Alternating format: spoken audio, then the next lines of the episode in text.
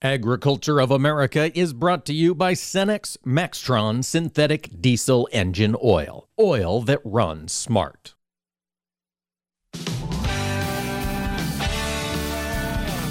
Informing America's farmers and ranchers, this is A O A, produced by the American Ag Radio Network.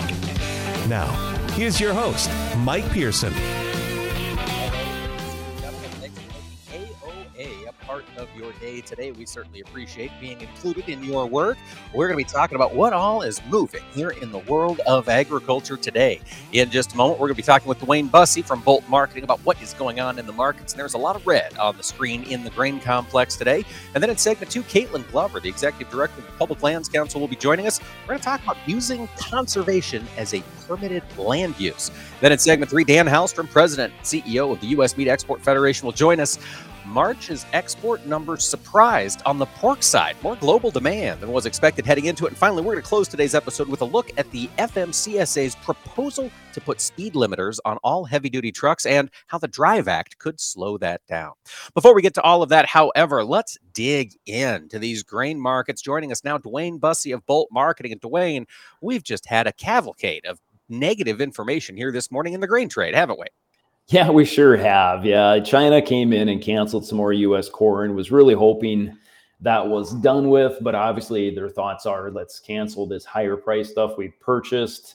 They're counting on that Safrina crop out of Brazil coming to a, a near record size. And that, of course, would probably be cheaper than ours. So, um, yeah, it's business, I guess, but it's always frustrating as producers when we see those cancellations. And and it also happens, Mike, during a time where we got a U S report on Friday coming out where the trade is anticipating lower demand. And, and this today is just kind of, I don't know, timestamping that or, or making guys that are bearish feeling more confident that that's exactly what's going to happen. So not a lot of news for the bulls this morning. No, there certainly isn't. DuWayne, if we think back to yesterday, of course, we had that crop progress report from the U S D A, and American farmers really got out this last week and got things done, didn't they? Yeah, sure did. You know, that's the other thing is you've got the new crop, half of it already planted. And if you can get more than half of it planted before Mother's Day, the old rule of thumb is that, you know, we're going to have trend line or above yields. We'll start putting above trend line yield in the S and D table with lower exports. And guess what? We have a lot larger ending stock at the end of the table. So that's what I mean by there's there's no bullish news out there as of today anyway. It's but maybe we're pricing in all the bearish news as well. I'm kind of hoping on that anyway. I've been a long-term bull for a while and really wrong right now. Well, you, you mentioned a lot of this is being built up because we do have those supply and demand estimates coming from U S D A at the end of this week. DuWayne, you mentioned the trade is baking in some bearish expectations with these numbers. Where is the biggest shock expected? I think, you know, the biggest thing is we're looking at lower corn export demand uh, and overall just higher stocks at the end, you know, both old and and new crop, uh, lower export demand moving forward. And that really goes back to the huge Brazil crop that they're going to raise down there. So, but that's just it. That's what we're anticipating. Uh, surprise could come maybe in the soybean market where stocks are still pretty tight, uh, Mike. I mean, even if we plant the, the acres they're suggesting, which I'm scratching my head on, if we really have that many acres, we're still not looking at over three hundred million bushels for an ending stock. So, you know, you you don't decrease the export demand on soybeans at all, or, or crush demand doesn't drop, then all of a sudden the soybean situation stays very tight moving forward.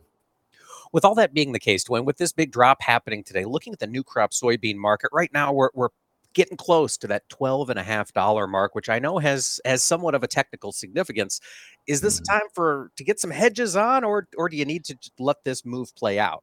I, I don't think so. Now, I, uh, I've openly already admitted that I'm the one that has been waiting on hedges for a while, right? And that doesn't look very smart today. But I do feel like twelve fifty is or should be some real good technical support. And if we make sales here, it does feel like a bit of a panic sell to me, Mike. I mean, we're pricing in so much negative news. I don't think we have a weather premium in this market. If our ending stock on Friday, if U S D A forecasted at even say two hundred eighty million bushels, what if you start to have a weather threat this year and you knock two bushels an acre off the soybean yield? Well, this is way too cheap then for soybeans. So no, I'm not making any sales here and crossing my fingers.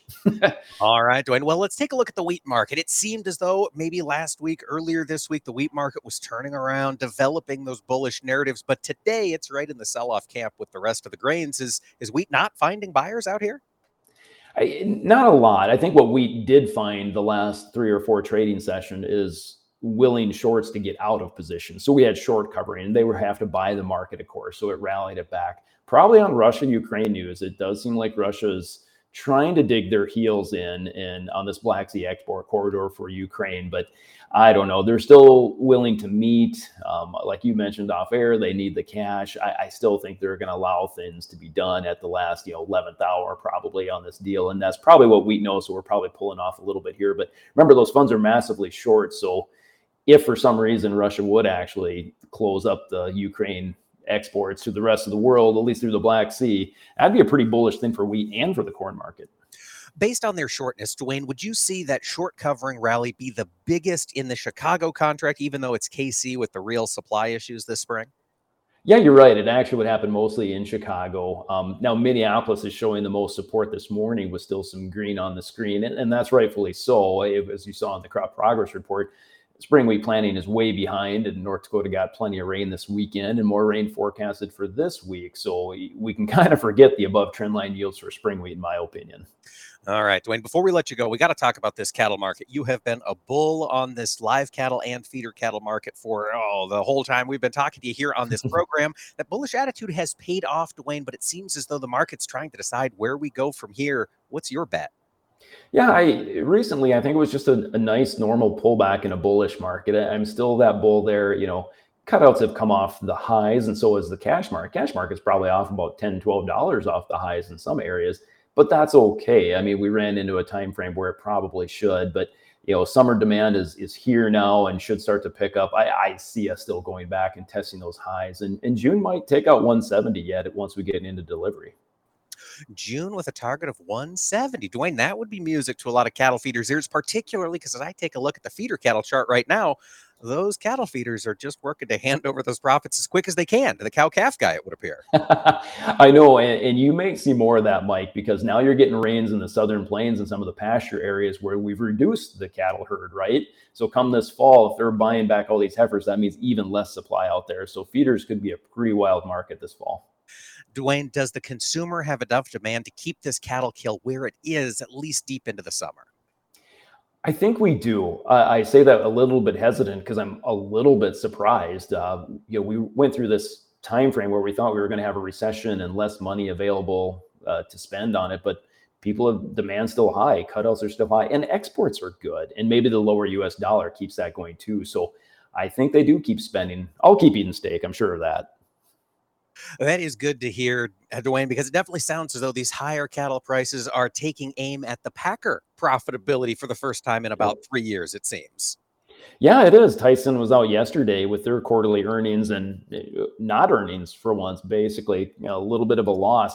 I was actually almost surprised it wasn't worse. I mean, they had to pay a lot of money for cattle the last month, right? But uh, yeah, it's it's going to be tough on packers for maybe a year, maybe... maybe eighteen months. We'll, we'll see, you know, as this herd retracted and got smaller, but they'll be back and making profits later. They will, folks. It's interesting to see that leverage switch. We've been talking to DuWayne Bosse of Bolt Marketing. DuWayne, thanks for joining us today. Hey, thanks for having me, Mike. Folks, stay with us. Kaitlynn Glover from the Public Lands Council will be with us. Agriculture of America is brought to you by Cenex Premium Diesel. Fueled by innovation, powered to perform.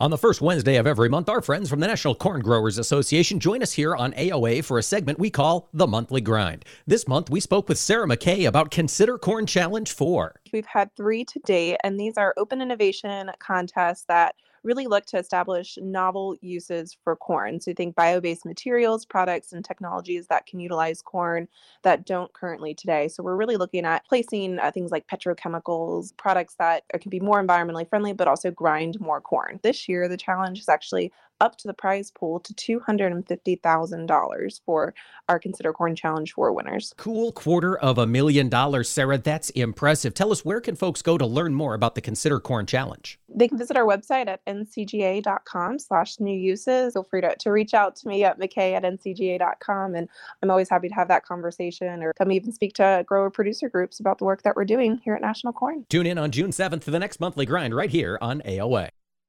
I think farming picked me. I didn't pick farming. I'm not afraid to try something new. It's my farm, my family, and our future. My Channel Seedsman gets that. I get access to innovative products with personalized advice backed by data to maximize my yield potential. With Channel, I know I'll prosper for years to come. Define your future at channel dot com slash future. Read and follow pesticide label directions, I R M, grain marketing, and other stewardship practices. Copyright twenty twenty-two Bayer Group. All rights reserved. Join us every Tuesday for Around the Table, brought to you by C H S, as we discuss how cooperatives support farmers and ranchers and build strong communities. Each week, we'll chat with voices from across the cooperative system. From global market access to local expertise, we'll explore how co-op ownership means you own a world of opportunities. Tune in on Tuesdays or visit cooperative ownership dot com to learn more. You are not your diagnosis. A medical chart is not your identity. And vision loss does not define you. Your drive shows who you are. And you are not alone. Because we are driven too. To be a beacon of strength. A champion of courage. An advocate for hope. You are not alone. Because we are stronger together. We drive the research for the cures we are finding.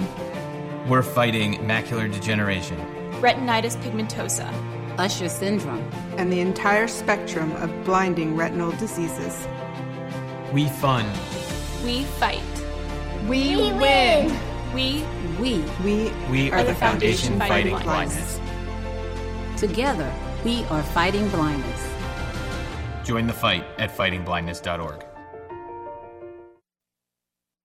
Agriculture of America is brought to you by Cenex Premium Diesel, fueled by innovation, powered to perform. Keeping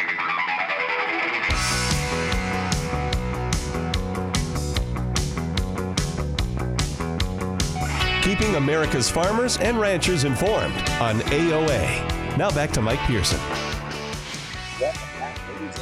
A O A continues here today, and our topic next is moving towards management of public lands. Of course, the United States owns millions of acres across this vast country, and the Bureau of Land Management gets to decide who and what happens on those acres. Joining us now to discuss a fairly recent proposal that would change in a large way how the B L M manages these lands is Kaitlynn Glover. She serves as the Executive Director for the Public Lands Council and N C B A's Natural Resources Division. Kaitlynn, thank you so much for joining us here today.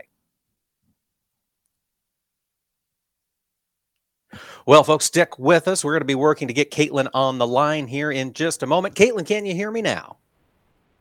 I can hear you, Mike. It's always a pleasure to join you. Hey, fantastic. Thank you so much for taking the time, Kaitlynn. And let's talk a little bit about what the B L M would like to add to their permitted uses here of federal lands. Can you fill us in a little bit? How does this permitting work before we get into the details? So it's a great question, Mike, and, and I think that part of the challenge with this most recent B L M action uh, is that we don't know how it would work. Uh, during their uh, announcement on the third of April, the Bureau of Land Management suggested a couple things. One was to add conservation as a use under the law that governs federal land management, and then to use that use, that new purpose for using federal lands, uh, to lease areas for conservation projects. Um, it's a totally new interpretation of FLTMA, that Federal Land Management and Policy Act, um, and it has ourselves, of course, as the grazing community, but a lot of other multiple use communities up in arms. Um, I'm glad to talk to you about it this morning because when we talk about conservation, especially in the grazing community, we know that agriculturalists, farmers and ranchers are, you know, th- this country's original conservationists. And so it, it probably seems a little bit incongruous that, that these people who are the original conservationists have concerns about adding conservation leasing to public lands. just so I can make sure I understand really what's happening here. Right now, we've got all of these different permitted uses. You mentioned grazing, we've got exploration, we've got, you know, ac- uh, recreational activities, et cetera, et cetera. And this bringing conservation, and what would happen then, as I understand it, Kaitlynn, you correct me where I'm wrong, is let's say we've got a thousand acre block of B L M ground. Right now, it is suitable for cattle grazing, and that's how it's permitted.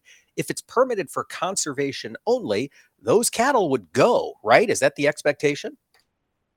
I think that's the expectation. The cattle would go, but so would the hiking, the biking, the hunting, the fishing, and all of those other multiple uses. And this is important because as we look at the mission of the Bureau of Land Management, managing public lands, their charge is different than managing private lands. You know, on your private land, in your private cow pasture or sheep pasture, you can you can say what happens definitively. You control what happens on those lands. The Bureau of Land Management is charged with managing these these hundreds of millions of acres for this charge of, of benefit for the American people now and into the future. And that is done under what's called a multiple use mandate, that all of these different uses, grazing and mining and energy and recreation and conservation for wildlife habitat, um, you know, that biodiversity, all of those things are managed for by the B L M. The challenge, though, is that all of those, uh, and, and the challenge of the B L M is that all of those are managed in a balance. By adding a totally new interpretation and a new leasing system, you upset that balance, and you separate the conservation goals and outcomes from each of those other multiple uses, separate those out into a totally new power structure. And the way the B L M has set it up in this rule, it gives those conservation leases veto power over other multiple uses. So exactly as you said, Mike, conservation lease could force cows off the landscape. It could force hiking and biking and fishing off the landscape. And, and that's important, right? Because even though conservation is important, the balance and the outcomes is, is just as important and is enshrined in law. And giving one use, any use, the power to remove other uses from federal land is a, is a huge problem. It's a huge problem across the fourteen Western states where federal lands grazing exists, but it's also a huge problem for the American people. And Kaitlynn, it sounds as though it would be a huge problem for the health of the land, as I understand it, and I'm no agronomist, so please correct me if I'm wrong, but research uh, over the past fifteen to twenty years has showed tremendous value to grazing these these uh, these landscapes. And how do you manage for conservation without livestock, I guess is my question. Well, you can't, Mike, and I, and I think that that's the, the point here. If you remove cattle and sheep from the landscape in, in favor of um, some vague conservation project, what we've seen in, from these, these place-based sort of random acts or isolated acts of conservation is that you may see a temporary improvement in, in certain attributes. We see this a lot with Endangered Species Act listing, where you improve the habitat for one species at the expense of all the others, right? Because you've upset the balance. And, and that's what we would see with these random acts of conservation leasing uh, under this rule. You would compromise the larger strategies, the landscape level strategies for land health and conservation, uh, because conservation is, is is is a part of every multiple use already. And so by pulling it out, giving that power, removing those other uses, um, you're, you're really going to see a long-term compromised strategy for the, certainly for the one hundred fifty-five million acres that are grazed across the West, but I would argue across the B L M's entire, you know, several hundred million acre portfolio. Kaitlynn, I'm glad you brought up the Endangered Species Act, and we'll turn our attention to that in just a moment. But before we do, action here on this proposed B L M rule. What's the timeline for this proposal to become an actual rule, and how can landowners share their thoughts with the Bureau of Land Management? So, so hopefully we're not going to see this proposed rule become a, a regulation, um, but it, that is going to require robust public involvement. Currently, the comment period is scheduled to elapse on the twentieth of June, but there are going to be at least five public meetings ahead of that time. Two are virtual, three meetings exist across the West right now, or scheduled across the West in Denver, Albuquerque, and in Reno. Uh, the Public Lands Council is organizing uh, comments. We have a number of issue, uh, issue groups who are going to be activated at those meetings. not only making sure that those challenges and those problems are discussed at the meetings, but also enshrined in those written comments. Any of your listeners can go to public lands council dot org and go to the producer resources comment section to find the, the links and those information. Um, and if they have any questions, please have them reach out to, to me, uh, Kaitlynn Glover, and, and I'm always happy to discuss uh, why we have some challenges with, with this particular proposal. All right, Kaitlynn, thanks for filling us in on that. Let's turn to another area where we seem to always have challenges, and that's the Endangered Species Act. We saw the lesser prairie chicken get added in a couple of different ways to the E S A this last year. And Kaitlynn, I understand there's been legal pushback. Can you fill us in on how the court cases or, or legal pushback is stacking up? Yeah, absolutely. Unfortunately, with the Endangered Species Act, this is one of those things where we saw Congress uh, act in the nineteen seventies to, to create a, a mechanism to save the species that are most imperiled. But over the last forty or fifty years, really what we've seen is a perversion of the process where landscapes and, and even landowners are sort of held hostage by a federal process um, that is, is just largely inefficient. And, and I think the lesser prairie chicken is a great example, right? So earlier uh, last year, we saw the Fish and Wildlife Service uh, take two listing actions, as you mentioned. They list, listed a portion of the population as threatened and the other portion of the population as endangered. That threatened uh, population, that's Kansas, Oklahoma, Colorado, and, and parts of Texas. And then other parts of Texas are, are and New Mexico are in that endangered listing. Uh, it's, a, it's a pretty arbitrary division between the two, but, but unfortunately the impacts across the landscape are the same. Private landowner limitations, a disincentive to continue good you know, management practices like grazing and, and others, uh, and a real hampering of that voluntary incentive-based durable Uh, habitat management. And so once that, that listing was finalized, uh, N C B A, P L C, a number of our other stakeholder uh, groups uh, did file a lawsuit. Um, we are pursuing remedy in court for, for a number of claims, but we're also using Congress as well. The congressional process is really, really important. Uh, Congress has the both the privilege and the responsibility uh, of providing oversight of the Fish and Wildlife Service. Uh, and we've seen a pretty pretty sharp rebuke of the agency from Congress. There's a mechanism called the Congressional Review Act, and if Congress passes uh, a Congressional Review Act, it means that the, the rule that is the subject of that C R A is nullified, and the agency can't go down a similar path with that rulemaking anytime into the future. The Senate has already passed Uh, this C R A resolution disapproving of the rule. We're hopeful that the House will do so soon, despite the White House's insistence that they'd veto it. The work continues, and uh, we appreciate your producers' engagement. Absolutely, folks. Stay engaged, stay involved, stay aware of what is coming out of Washington, D C. We've been talking with Kaitlynn Glover, Executive Director of the Public Lands Council. Kaitlynn, thanks so much for joining us here today. Thanks again, Mike. And folks, stay with us. We'll talk meat exports with Dan Halstrom on A O A Report. Agriculture of America is brought to you by Cenex Maxtron Synthetic Diesel Engine Oil. Oil that runs smart. On the first Wednesday of every month, our friends from the National Corn Growers Association join us here on A O A for a segment we call The Monthly Grind. This month, we spoke with Sarah McKay about Consider Corn Challenge four. We've had three to date, and these are open innovation contests that really look to establish novel uses for corn. So you think bio-based materials, products, and technologies that can utilize corn that don't currently today. So we're really looking at placing uh, things like petrochemicals, products that can be more environmentally friendly, but also grind more corn. This year, the challenge is actually up to the prize pool to two hundred fifty thousand dollars for our Consider Corn Challenge four winners. Cool quarter of a million dollars, Sarah. That's impressive. Tell us, where can folks go to learn more about the Consider Corn Challenge? They can visit our website at N C G A dot com slash new uses. Feel free to, to reach out to me at M C K at N C G A dot com, and I'm always happy to have that conversation or come even speak to grower producer groups about the work that we're doing here at National Corn. Tune in on June seventh for the next Monthly Grind right here on A O A. You're listening to A O A for the American Ag Network. I'm Jesse Allen reporting. Let's take a look at what's happening in this grain and livestock trade as we kick off the week on Monday. Of course, we have the May World Agricultural Supply and Demand Estimates report coming up on Friday. That will be a big focus of traders here this week. Also, we continue to watch the Black Sea Grain Initiative and the Russia-Ukraine issues a little more. Short covering, it appears, here in the wheat trade early in the week, as we're worried about the Black Sea grain deal's potential non-renewal on May eighteenth. Poor crop ratings in the U S for winter wheat have also been supportive here as well. There was supposed to be another meeting for the Black Sea grain deal on Friday, but that apparently did not happen. So uh, just a lot of tension with that situation we're keeping our eyes on.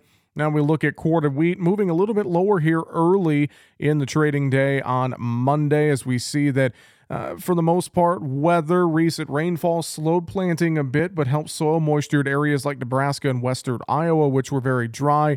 Weather, though, not seen as a bullish factor in this market. It's a bit more bearish, as we still have plenty of time to get the crop into the ground. We continue to watch the outside markets after the Federal Reserve raised interest rates again last week. Debt ceiling worries are definitely a concern in this broader market trade. We're going to be keeping our eyes on moving forward as well. Crude oil is rebounding up one dollar fifty-seven a barrel, seventy-two ninety-one here at last check on this Monday. Livestock trade is relatively mixed. A little bit of strength here in live and feeder cattle, with hogs pushing a little bit lower. Traders are looking pretty cautious here in the livestock markets as we kick off the week. Overall, corn and beans trading anywhere from one to seven lower, with wheat futures Chicago mixed around unchanged, with Casey and spring wheat up moderately. This is A O A for the American Ag Network. I'm Jesse Allen. I'll take dig a little, learn a lot for thirty bushels. Soft and crumbly. Tom. How does healthy soil feel to the touch? Correct. Dig a little for forty bushels. Sweet and earthy. Tom. What does healthy soil smell like? Yes. Go again. Dig a little for fifty bushels. Dark, porous, and alive. Tom. What does healthy soil look like? You win. Understanding the basics and benefits of healthy soil can make your farm a winner too, through lower input costs, better yields, and drought protection, which can lead to a healthier bottom line for your business. Contact your local Natural Resources Conservation Service office today to find out how you can unlock the secrets in your soil. This message brought to you by U S D A's Natural Resources Conservation Service and this radio station.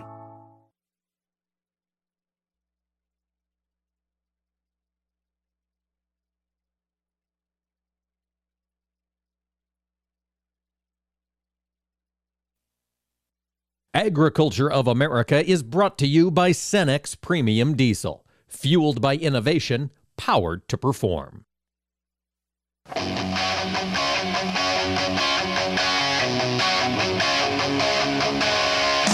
Keeping America's farmers and ranchers informed on A O A. Now back to Mike Pearson. Welcome back, ladies and gentlemen. A O A continues here this morning, and while we've been talking a lot domestically about the headlines driven in the beef industry, on the international stage, at least for the month of March, the headlines are on the pork industry. Incredible rebound in the value and volume of pork exported back in March. Joining to fill us in on the details here of the global meat trade is Dan Halstrom, serves as president and C E O of the U S. Meat Export Federation. Dan, thanks so much for joining us here today. Yeah, pleasure to be with you, Mike. Thank you. Well, let's talk a little bit about the big win for March meat exports, Dan, and that's the pork market. Where did we see demand climb the fastest? Yeah, the uh, the month of March was, was large across many fronts. Uh, we were up seventeen percent versus a year ago in total, and it's the ninth largest month ever for exports of pork. And once again, it was pretty broad-based, led by Mexico, up fifteen percent off of last year's record. But you've got a whole slew of other markets that contributed: the Dominican Republic, Malaysia, South Korea, Japan, Philippines, Australia, Taiwan, um, a whole litany of countries that saw dramatic growth. So uh, very encouraging for the month of March and for the quarter as a whole. First quarter's off to a good start for pork.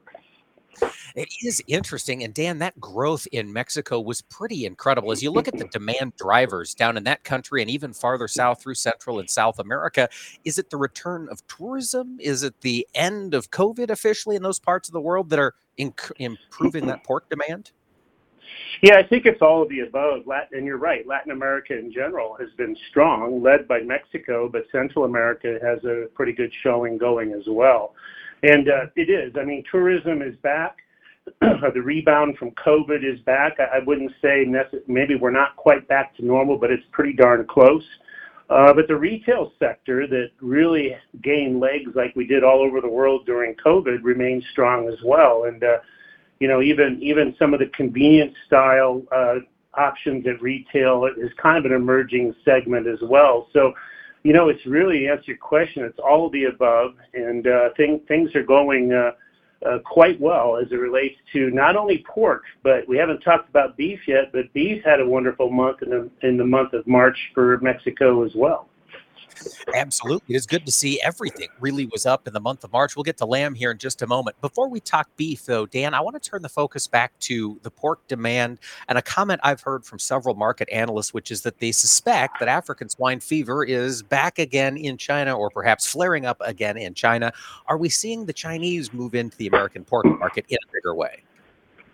Um, we, we've seen some growth in China, but it's been muted. Um, it's mainly variety meats, a little bit of muscle cuts, but nothing like we saw in twenty twenty. And we, we've heard some of those same things about uh, continued animal disease challenges in, in China. So, uh, but I can't say that we've really seen a profound uh, impact on our numbers because of that. I can tell you, though, one other shift that's happening that's really, um, you know, uh, Uh, large, and that's uh, the shift in the E U situation. Uh, the E U traditionally is our largest competitor globally on pork, and uh, we've seen a massive liquidation there. Production in the E U is down five percent last year, projected to be down another five percent or more this year, um, and a lot of it's economics. And uh, we're seeing a contraction over there. We've seen several uh, processing plants close in the last three or four months in Europe. And I, I, we are definitely seeing the impact of that. I mentioned that the Philippines, Australia, and Taiwan were all up for U S pork in the month of March. And I think a lot of that has to do with the increased competitiveness of the U S and, and less supply availability out of out of Europe, in particular in those examples. So we got to keep our eye on Europe, because uh, that's a pretty substantial shift compared to where we've been the last few years. Absolutely, opening up some opportunity for American pork exporters to gain some market share. Dan, you're plugged into the global meat processing industry, and I'm wondering, in Europe specifically, in that hog market, do we assume that when with that production goes offline, it's probably not coming back there in Europe thanks to their, their policy choices? Well, you hit on it. I was going to say that same thing. Uh, they backed themselves into a corner to some extent with their uh, their overall excuse me, their overall animal ag policies, and uh, you know, they're not necessarily that friendly to technology and innovation, and uh, and I think to some extent that's catching up with them. Um, but but you know, it's all about, you have to be financially sustainable, and uh, I think in some examples uh, that's why some of these plants did close. But but keeping our eye on the ball, demand continues to be pretty solid despite Uh, higher inputs and, and, and higher prices on a lot of things, and uh, we're encouraged by that as we as we go forward here on not only pork but beef as well. Well, let's turn our attention over to beef, Dan, because that is certainly moving headlines here in the U S, and it's getting stronger on the international stage. How did the month of March look for beef exports? Yeah, month, March was uh, was much better than January or February. Um, we were we were still down five percent uh, for the month of March at one hundred twenty thousand metric tons, but uh, it was the best month we've had in six months going back to last fall. And I think, um, as I mentioned earlier, you know, Mexico was strong, uh, the Philippines was big, Caribbean continues. We've set records in the Caribbean the last six months. That continues. But Asia, while down, was the best month we've had in five or six months, uh, especially in places like Korea, Taiwan, and China. So I think um, I think that bodes well, because in the face of higher prices, um, the, the, the demand is seems to still, while down a bit, seems to still be pretty strong. Dan, I'm glad you brought up the higher prices. Of course, those of us in the U S who have gone to the meat case have certainly seen those higher prices here over the past year. What have American meat prices done, beef prices done in Asia here in the past couple of months at the retail level? Do we continue to see, do, do U S M E F experts see higher beef prices throughout Asia currently? Yeah, we, we definitely do. And uh, part of that is our, our pricing here. And part of it uh, is duties and exchange rates over there. And Japan's a classic example. The yen uh, in the last year has been pretty uh, pretty weak against the U S dollar, thus making imports more expensive on a yen basis. Um, we saw similar trends in Korea, although the Korean won has moderated somewhat. So, uh, and, and actually yen's moderated from, from the peak, but uh, still still relatively high. So. You got to keep that in mind that we're dealing with exchange rates, we're dealing with tariffs, uh, albeit declining tariffs uh, in Japan, but still a twenty-three percent tariff. So, uh, yeah, these are things that uh, are resulting in higher prices. But that being said, um, demand continues to be uh, pretty solid, um, in, in, in especially in places like Japan and Korea, which are still two of our largest markets, although they're they're down a bit from last year's records.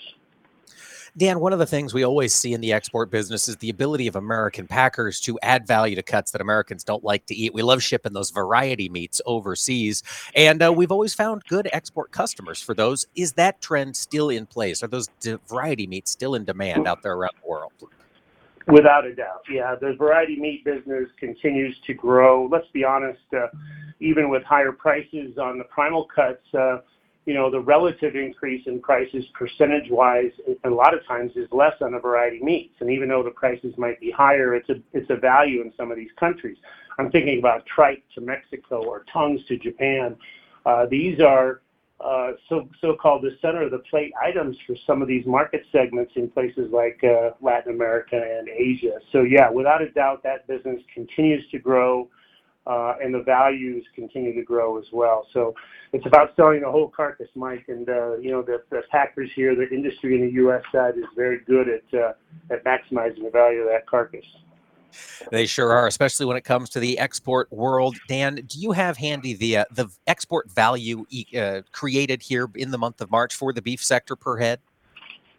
Yeah, on the beef side in the month of March, we were just under four hundred dollars a head, three ninety-seven and change. And uh, while down from a year ago, still pretty strong overall, and uh, and, and an improvement over uh, January and February. So we're we're still pretty excited about that. On the pork side, we contributed sixty-three dollars a head. So there's a lot of a lot of value here, without a doubt, uh, from these exports. There certainly is. It will be interesting to see how these international buyers stick with us as these retail prices climb over the coming months, Dan. But before we look at uh, some speculation here, let's talk about the lamb volume, because, again, it was fairly strong here in this uh, this month of March. Yeah, the, the lamb muscle cuts continue to uh, to grow. And, you're, you know, through the first quarter, you know, we're up thirty-five percent and uh, led by the by the Caribbean and Mexico. It, that's the two regions that have been leading it all along, and Central America and a few others have contributed as well. I think we're getting a little broader uh, base of business, which is always good on the lamb side. Absolutely, it is. Dan, before we let you go, you mentioned the Caribbean. We're seeing volume growth there on the lamb side. On the pork side, the Dominican Republic, that African swine fever outbreak, still driving lots of U S pork into the D R?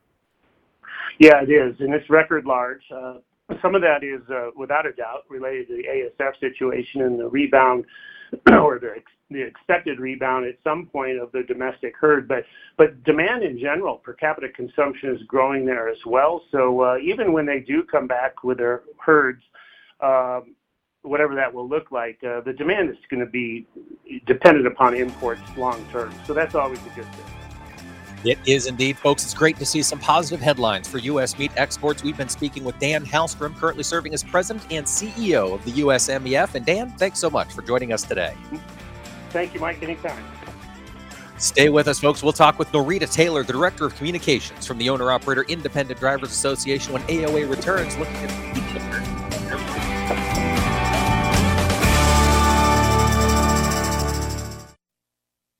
Agriculture of America is brought to you by Cenex Premium Diesel. fueled by innovation, powered to perform.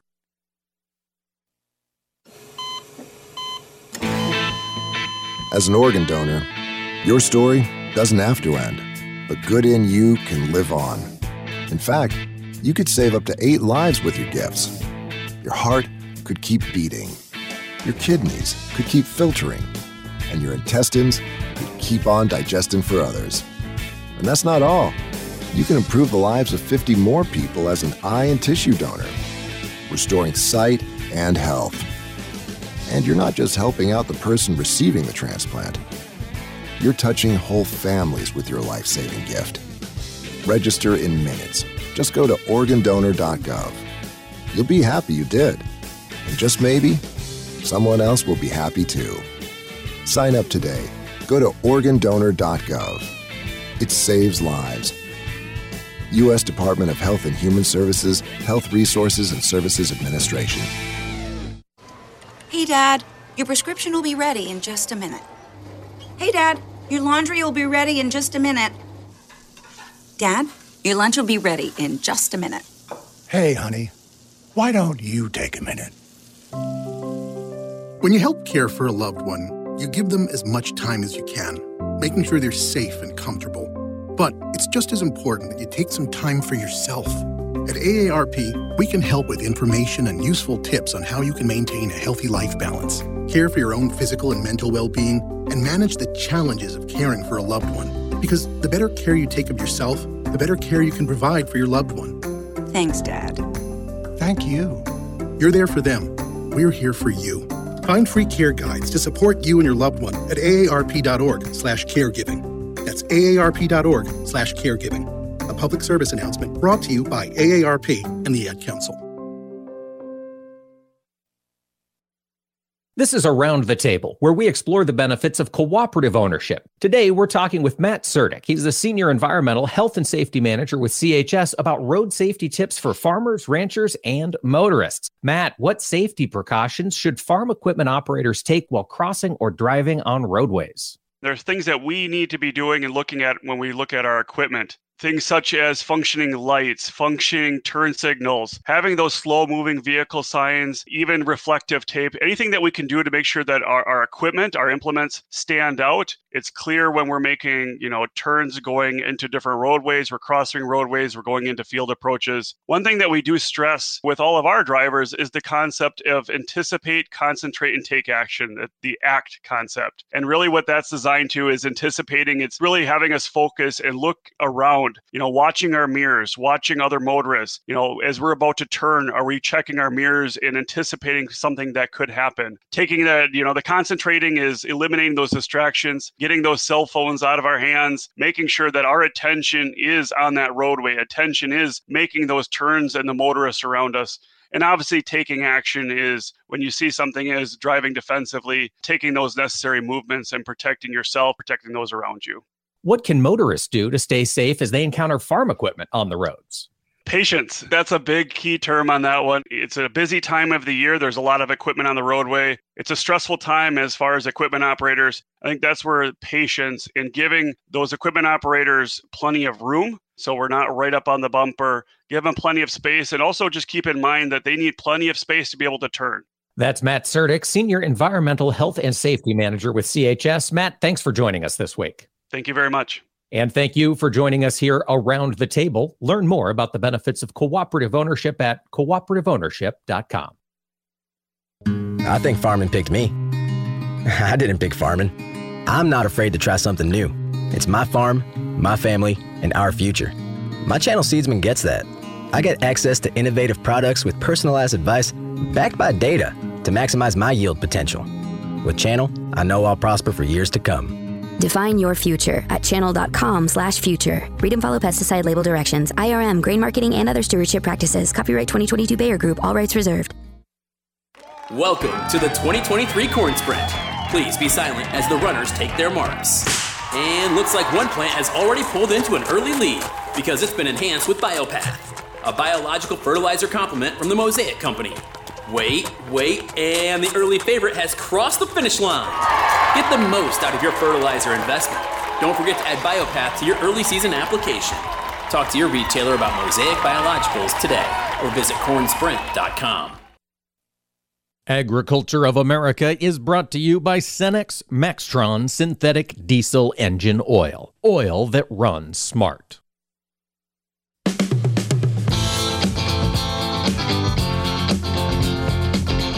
Keeping America's farmers and ranchers informed on A O A. Now back to Mike Pearson.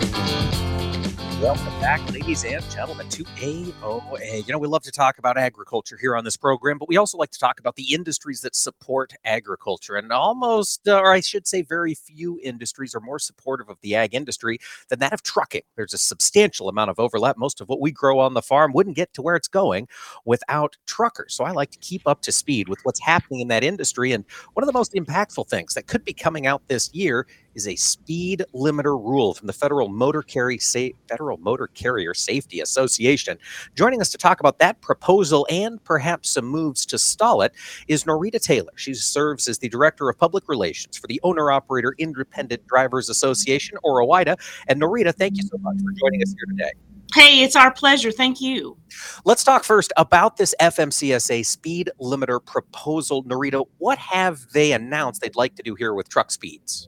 Sure. So basically, you know, this is not a new issue for anyone who's been in the trucking industry. The speed limiter mandate comes up every so often. And basically, uh, this builds upon a rulemaking from twenty sixteen, which would uh, limit Uh, large trucks to either sixty or sixty-five or sixty-eight, which, you know, that right there should tell everyone that this is not a great idea if no one even really knows what speed large trucks should be limited to. And what's the uh, the up-to-date part of this right now that listeners need to know about is that it has come back up, and we anticipate that next month the uh, F M C S A will come up We'll come out with a proposed rulemaking, but we don't know what that will look like exactly. We just know that they will come out with something. And Norita, regardless of what speed limit they propose as being a limiter, the concern is that it's limiting the truckers' availability to do what they need to do in the moment. Is that the concern from, from a O O I D A's perspective? It is, and it's in addition to, you know, it's what we all learned when we were all taking driver's ed back when they did have driver's ed, which is that highways are safest when all vehicles are going at the same relative speed.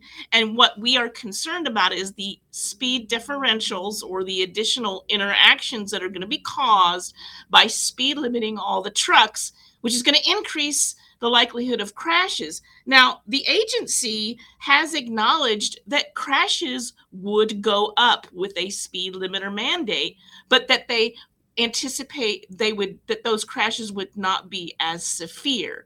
So I'm going to say that again for everybody. They know this will increase crashes, but they hope they won't be as bad. Wow. Okay. That is, is not a great sign. And O O I D A and, and Norita, I know O O I D A has been opposing these mandatory speed limiters for some time, and now it sounds like we might have some legislative action that could nip this in the bud. Can you fill us in on the DRIVE Act? Yes. So basically, um, H R thirty thirty-nine, thirty oh thirty-nine is um, an introduction to uh, take away the funding for carrying out the mon- mandate, and a way that listeners can support that or in general express their concern about speed limiting trucks is to go to our advocacy website, which is fighting for truckers dot com. And the reason I suggest that is that it makes it really, really easy for you to reach out to your lawmakers, no matter what state or vicinity you live in. You can reach yours and let them know about your concerns. Norita, reaching out to our lawmakers, reaching out to regulators and legislators, does this make a difference? Have we seen these actions change because the folks got active? Absolutely. You know, if they don't hear from you, then all they hear from is the opposition. You have a right to have your voice heard. And this is a very, um, very serious issue. And, you know, we think that all of this begs an assumption that, you know, should all vehicles be speed limited? If it's so important for safety to slow down trucks, then shouldn't we also slow down all all vehicles, including passenger vehicles? rules. Norita, you know, I travel quite a little bit, and as I recall, there already is a speed limiter in effect on nearly every road I've traveled on called the speed limit. Is that right? Well, there's not only that, but there's also the driver's foot is a great speed limiter as well. It is indeed. Okay, folks, so we've got this DRIVE Act. Currently, it is in the House. Norita, do we have a companion bill in the Senate, or is that something the industry is still pushing for? That is something we are working on. And again, you know, if you reach out to your senators, you can ask them to support by coming up with a companion bill. That's a great point. Absolutely, folks. Stay on top of this issue. As Norita mentioned, this fine, this new proposal could be coming in June. We'll actually know what speed the F M C S A would like to see all trucks capped at. In the meantime, stay active and aware. But Norita, we've had a lot of focus on supply chains, on transportation and trucking here over the past couple of years. Are there any other issues that O O I D A is watching as this legislative season gears up? There's a lot of things going on. I think that one of the biggest things would be truck parking. You know, we do have two bills, a House bill and a Senate bill out there for increasing parking. And that's not just increasing electronic signs or paid parking. That is increasing actual spaces for trucks that are not to be charged money. Now, that's one big issue. There's all kinds of other things that we're looking at. There's detention, there's uh, sleep apnea, there's hair testing. It, the list goes on. Those are some of the big things that we're working on.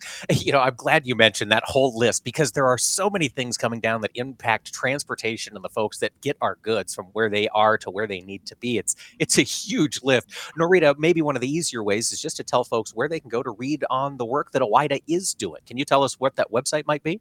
Sure. So fighting for truckers dot com is the website that, you know, has all of the stuff about all of the issues we're working on, including the speed limiter legislation, parking legislation. And it, the great thing about it is it makes it really easy for you to reach out to lawmakers. Another issue that has come up that's really important is underride guards. There's a push to mandate all trailers having underride guards.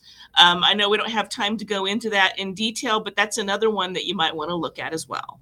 It certainly is, folks. All of these things could change your delivery times. They could impact cost, and they could make the industry switch. Thanks to O O I D A for keeping up on these issues. And Norita, thank you so much for joining us here today. Hey, anytime. Thank you. And folks, tune in tomorrow. We'll have more A O A. We'll dig into the sugar industry with Doctor Rob Johansen, economist with the American Sugar Alliance. Thanks for listening. We'll see you for more A O A tomorrow.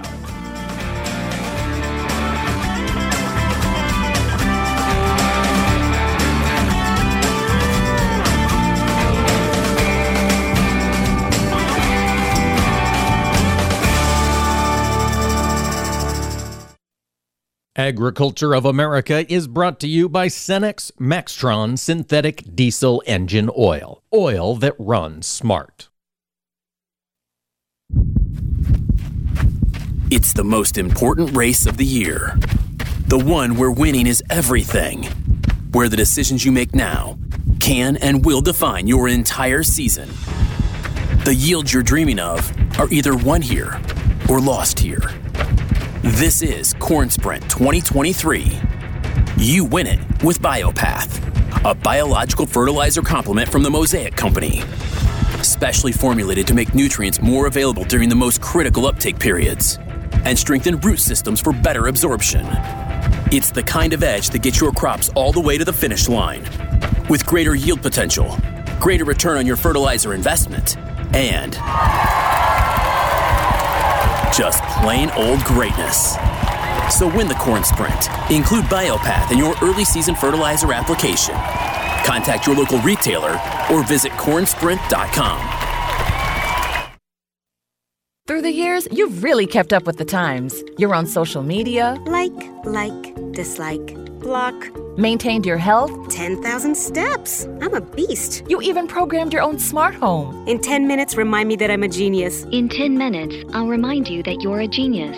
If you can do all that, you can definitely save for retirement. Just go to ace your retirement dot org, a free online tool sponsored by A A R P that can help you get on track with your retirement savings no matter your age. At ace your retirement dot org, you'll meet Avo, the friendly digital retirement coach, and in just three minutes, get personalized recommendations to help boost your retirement savings. They're easy to understand and work with your lifestyle. It's quick, easy, and free. Plus, it's brought to you by A A R P, so you know they got your back. You are a genius. Take charge of your retirement. Go to ace your retirement dot org now. That's ace your retirement dot org. A message from A A R P and the Ad Council.